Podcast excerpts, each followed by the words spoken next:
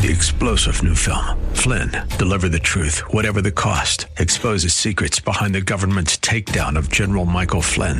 Flynn knew what the intel world had been up to. He ordered the first audit of the use of contractors. This set off alarm bells. He told the truth. He was the most dangerous person for Donald Trump to hire. They had to get rid of Flynn. Flynn, deliver the truth, whatever the cost. Available now. Watch it today. Go to salemnow.com. Salemnow.com. WTBN, Pinellas Park.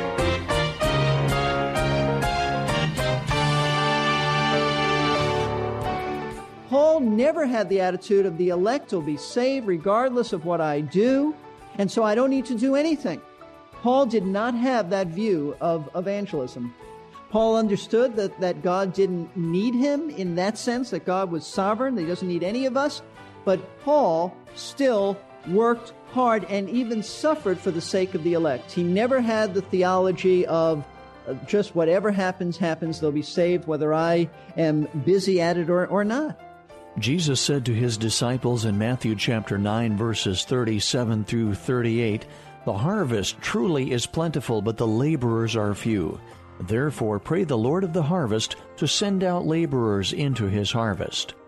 In his book, Plan A, and there's no Plan B, Dwight Robertson wrote, What the world needs, Jesus said, is laborers, common laborers.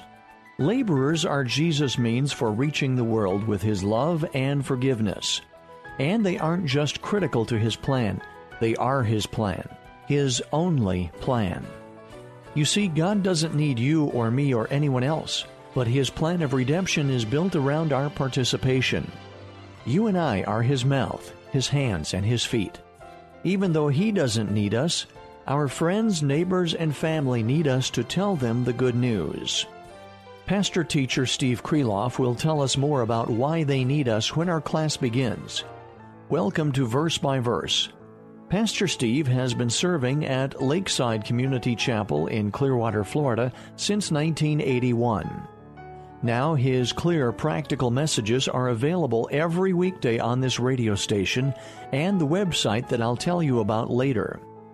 We have been engaged in a study of 2 Peter chapter 3 and the return of Christ for the past couple of weeks.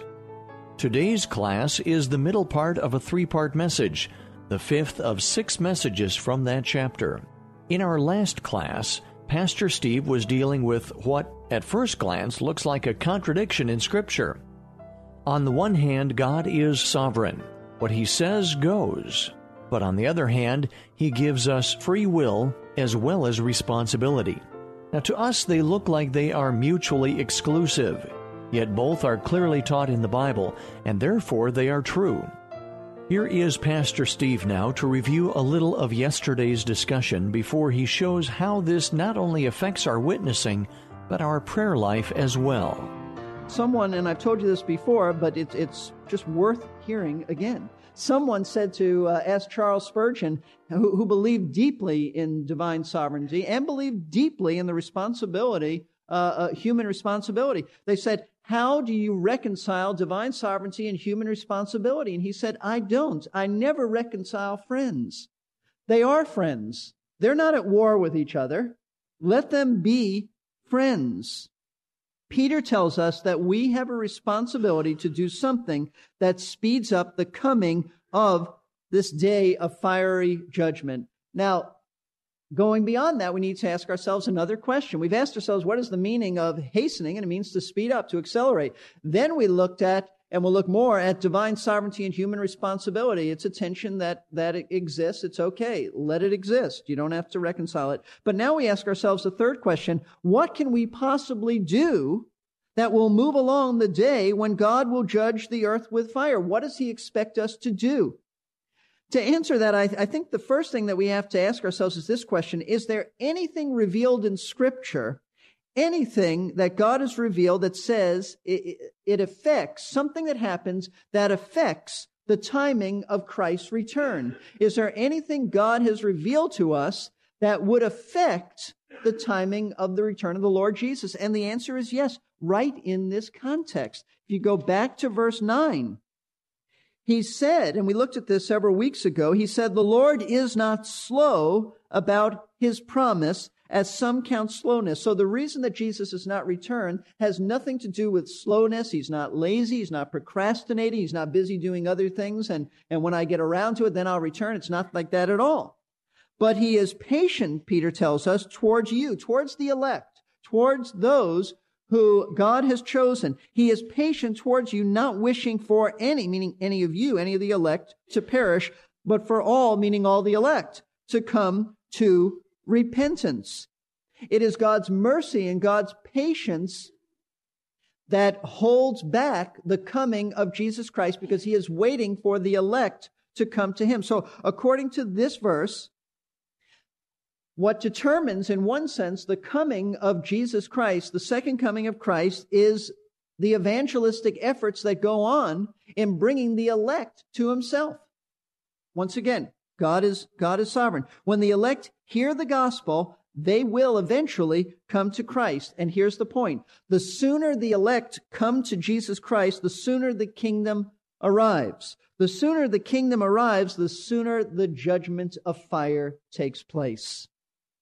Now, as I said before, how I, I really don't understand how our evangelistic efforts fit together with God's sovereignty without violating his sovereignty, but they do fit. And let me illustrate it this way. And this is what he's talking about our evangelistic efforts, leading people to Christ, sharing the gospel. But let me, let me illustrate it this way. You pray, I pray, you should pray as believers. There are commands in Scripture to pray, and yet God is sovereign. How do we reconcile that? If God is sovereign and not only has uh, determined what's going to happen, but is in charge of all of that, then why pray? Because God said to do it, and yet our prayers change things. How do you reconcile that? You, you can't. It's the same thought here. God is sovereign, and yet he calls us to share the gospel. Now, there's an important lesson to learn from this, and, and I think this is critical. Sometimes we who are Calvinistic in our theology, and, and for those of you who don't know that term, Calvinistic in theology, we get the term Calvinistic or, or Calvinism from a theologian of yesteryear named John Calvin, who stress the sovereignty of God in all things, especially in salvation. When you say you're Calvinistic, it's just another way of saying you believe in God's sovereign control over all things. And uh, at Lakeside, we are Calvinistic. My doctrine would be Calvinistic. Our elders would teach Calvinistically because we believe that is biblical. Sometimes we who are Calvinistic seem to think that uh, that we are so locked in to God's sovereign plan that there's nothing we can do that will make any difference. And there's a problem with that thinking because that thinking can easily breed a lackadaisical approach and an, and even a laziness when it comes to obedience, especially in the area of evangelism. Many, many years ago, William Carey, who is considered the father of modern missions, had a great burden. He was an Englishman, uh, who had a tremendous burden to go to India and share the gospel with the millions of, of unsaved people who had never heard of Jesus Christ. And he went to a mission society and he shared his burden. But nobody was doing missions. I don't even know why they had mission societies and nobody was doing it. Nobody was going around the world sharing the gospel. And William Carey shared his burden and a, a man on that mission board said this. He said, sit down, young man. When God is pleased to convert the heathen, he'll do it without your aid or mine. That's become a famous statement because that's such a rotten statement. That guy became famous. For infamous, I should say. But you know, that is absolutely not true. You should know that William Carey did go to India and did share the gospel with many. And, and much of the work that continues in India today really has the foundational work of William Carey translated the, the Bible into many, many languages, gave his life to sharing the gospel. And India is rough enough today. Imagine what it was back, back then. But that is absolutely wrong to think that, that when God is ready to convert the heathen, uh, he doesn't need your help or my help. God doesn't need anybody's help, but God uses us. He does not bypass the human agency. And I, would like you to turn to Romans. Keep your place in 2 Peter, but Romans chapter 10. Romans chapter 10. I, I just want you to see from the rest of Scripture how wrong that is, this, this lackadaisical attitude that many Calvinists have when it comes to evangelism. It's sort of uh, the uh, que sera, sera theology. You know, whatever will be, will be. That, that's not what we believe. That's not what the Bible teaches. Romans chapter 10. Now, Paul is, is speaking here about God's faithfulness to Israel, and, and he's really making the point, has Israel heard the gospel? They say, we, we're not responsible, but his point is, you are responsible. You've heard it. You've just rejected it. But notice, we break in at verse 13. Paul says, whoever will call on the name of the Lord will be saved. What he's saying is, a Jewish person who calls on the name of the Lord will be saved. A Gentile person who calls on the name of the Lord will be saved. But the, then he raises these rhetorical questions.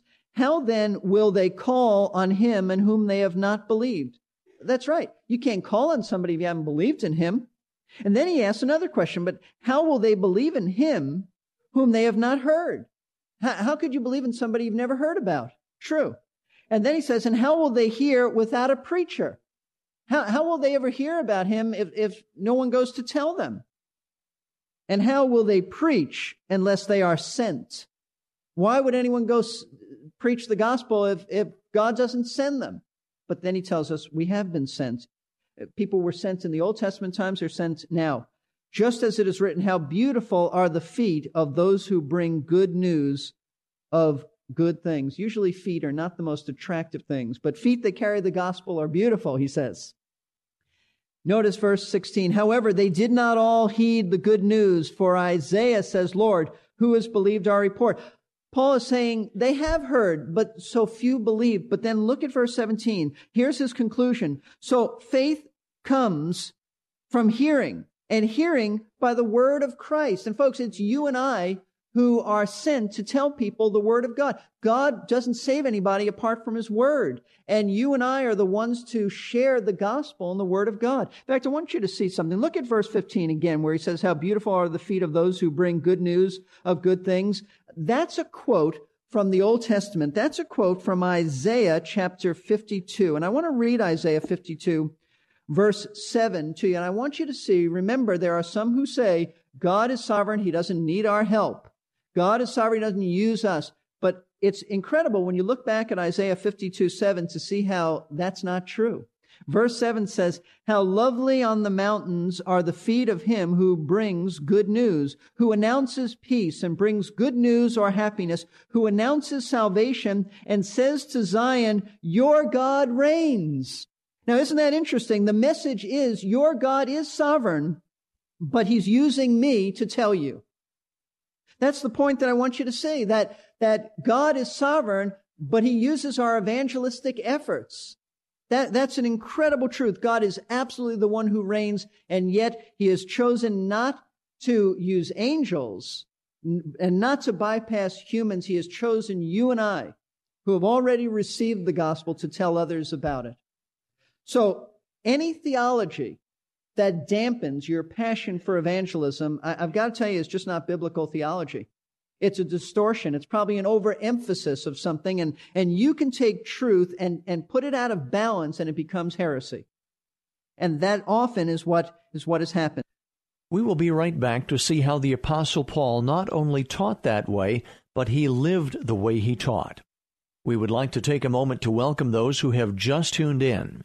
You are listening to Verse by Verse with Pastor Teacher Steve Kreloff of Lakeside Community Chapel in Clearwater, Florida. Today we're in the middle part of a three-part message about the return of Christ, and our main text is 2 Peter chapter 3.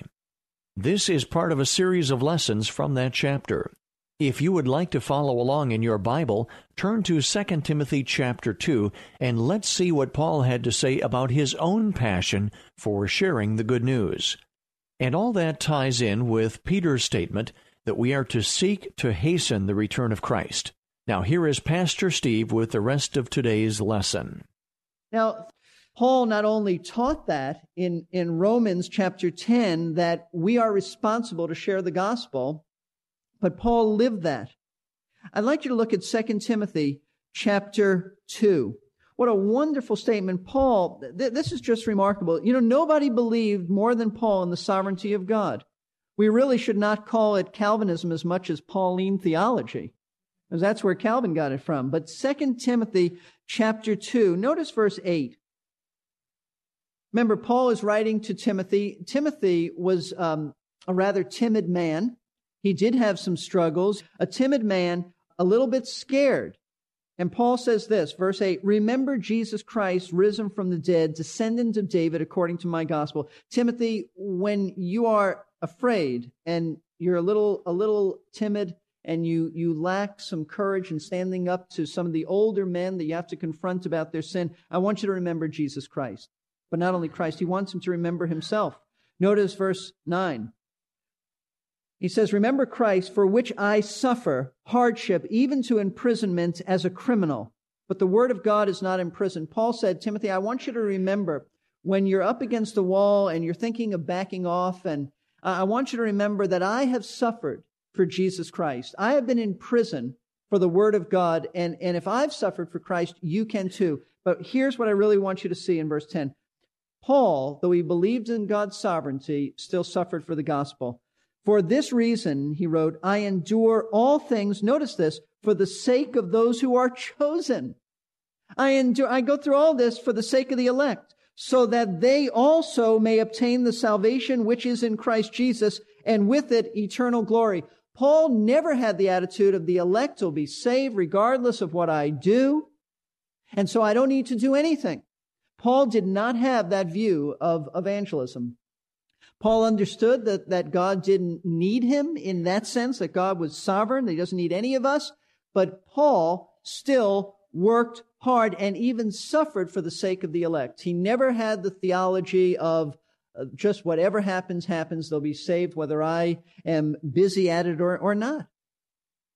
And yet the elect will come to Christ. And that's why I say it's, it's impossible to reconcile this in our minds. But I just want you to see whether you can reconcile it or not, you need to be active in evangelism and in some way in God's sovereignty without violating his sovereignty. When we're active in evangelism, God will use us to bring the elect to Christ, and that will speed up and accelerate the prophetic picture.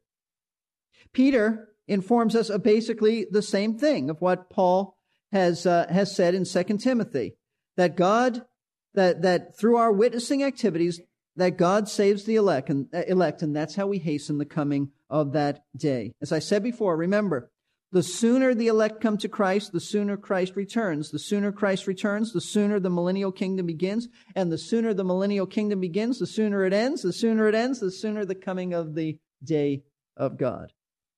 I realize that this sounds very strange to those of us who have been schooled in God's sovereignty. Sounds probably very, very strange. However, not only the verses that we went over support this, but there are, there are other significant verses in Scripture that indicate that God's prophetic timetable has a relationship with people coming to faith in Christ. And let me show you this. Acts chapter 3.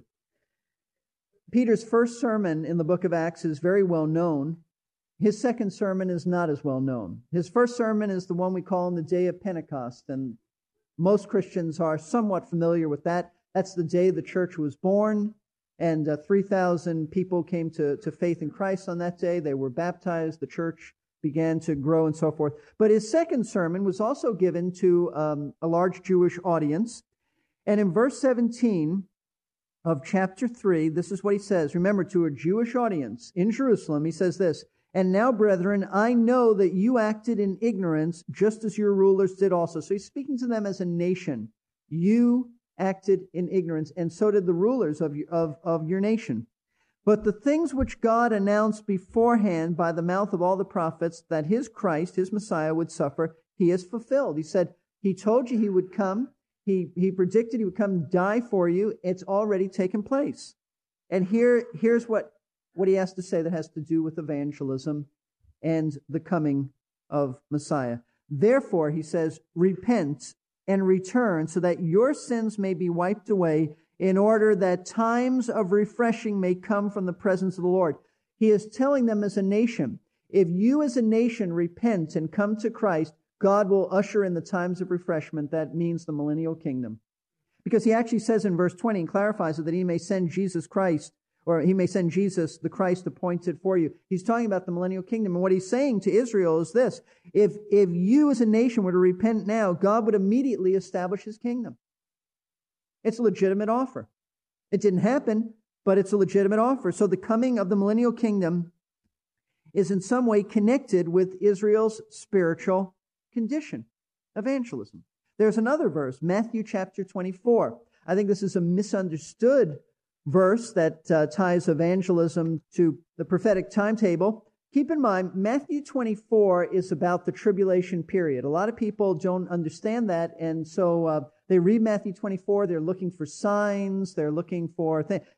That's not what we're to be looking for. We are in the church age. We are awaiting the rapture of the church. We're not looking for any signs that have to take place before that. Matthew 24 is about those who will be living in the tribulation period who are to be looking for signs. When Jesus said, You see these signs, you know that the end is getting close. He says in verse 14, This gospel, this gospel of the kingdom shall be preached in the whole world as a testimony to all the nations, and then the end will come. What he's saying is that during the tribulation period, believers will witness for Christ all over the world. There'll be many people who come to Christ during the tribulation period. And if, if you don't believe what the word says, you can check out Tim LaHaye's book and Jerry Jenkins. They'll tell you, they'll back me up on this. Many people will come to Christ during the tribulation period. And what Jesus is saying is that those believers will go all over the world and share the gospel. And it is only after this global witness takes place that the end will come. So once again, Christ's coming is related here to evangelistic efforts, and yet God's sovereignty is not violated. So Peter has really challenged us to be godly in light of the coming day of, of fiery judgment. He's challenged us as to what kind of people we should be, and then he's told us the kind of people we should be. We should be a people who are involved in godly activity, and that activity is primarily evangelism. We are not to be lazy. We are not to say, well, the Lord is coming, so I don't need to do anything. We are to be active. But you know what? It goes beyond evangelism. It is evangelism, but there's something more you can do. Look at Matthew chapter 6, if you will. Matthew chapter 6, beginning at verse 9, Jesus gave what is commonly known as the Lord's Prayer. Some people think, and there are churches who do this, that every week they recite the Lord's Prayer. That, that was not the intent of, of Christ in giving this. Is it wrong to recite the Lord's Prayer? I don't think so. It's wrong to recite it without thinking about the words you're saying. But there's a cross reference to this in Luke's gospel in which the disciples came to Jesus after seeing him pray and they said, Lord, teach us to pray. And then Jesus gave them the Lord's Prayer. Jesus was not asked, teach us a prayer. He was, he was asked, teach us how to pray. And so what the Lord's Prayer really is, is uh, these are guidelines, principles to guide us in our praying. That's what they are. And in verse 10, he says that we are to pray these famous words, or, or the principles of this, Your kingdom come, and your will be done on earth as it is in heaven. We are to pray for the coming kingdom. I believe that there is a physical kingdom coming. I believe that there is a literal kingdom coming. The kingdom of God has multiple facets, but our time is running out for today. Pastor Steve will continue to develop this subject when we return with our next verse by verse. Thank you for joining us today. Pastor teacher Steve Kreloff is our instructor for these daily Bible classes of the air. Pastor Steve has been serving at Lakeside Community Chapel in Clearwater, Florida since 1981. Verse by Verse Ministries makes his messages available to a wider audience through these broadcasts. Verse by Verse Ministries is a faith ministry made possible by the prayers and gifts of faithful listeners who have first been faithful to their own local church. If you would like to hear today's class again, visit our website, versebyverseradio.org. There you can listen online or download today's program or any of the previous ones that you find on the archives page. There's also a free podcasting service if you'd like to sign up for that. While you're signing up for things, the website also makes available a means to subscribe to our complimentary newsletter. That web address again is versebyverseradio.org. Our lesson today was the middle part of a three-part message about the return of Christ, and it's based on 2 Peter chapter 3. Sometimes it's helpful to hear the message in its entirety without interruptions. If you would like to order an audio CD of the complete message, call us at 727 441 1714. Leave your name and a number, and we will return your call during weekday office hours. The number again is 727 441 1714. You have probably heard the expression that some people need to get their priorities straightened out. Join us for our next verse by verse as Pastor Steve helps us sort our priorities in light of what we have learned so far from 2 Peter chapter 3. To give you strength between Three star general Michael J. Flynn, head of the Pentagon Intelligence Agency, knew all the government's dirty secrets. He was one of the most respected generals in the military. Flynn knew what the intel world had been up to. He understood its funding. He ordered the first audit of the use of contractors. This set off alarm bells. The explosive new documentary, Flynn, Deliver the Truth, Whatever the Cost, uncovers the facts behind this scandal. Flynn told the truth. He was the most dangerous person for Donald Trump to hire. I find out the worst enemy that I'm going to face in my life is right here in America. They took my assessment and they wanted me to change it. And I was like, I'm not changing it. They had to get rid of Flynn. With in depth interviews, archival footage, and never before seen personal records of the man behind the headlines. I just felt like I was drowning. Flynn, deliver the truth, whatever the cost. Available now. Watch it today. Go to salemnow.com. Salemnow.com.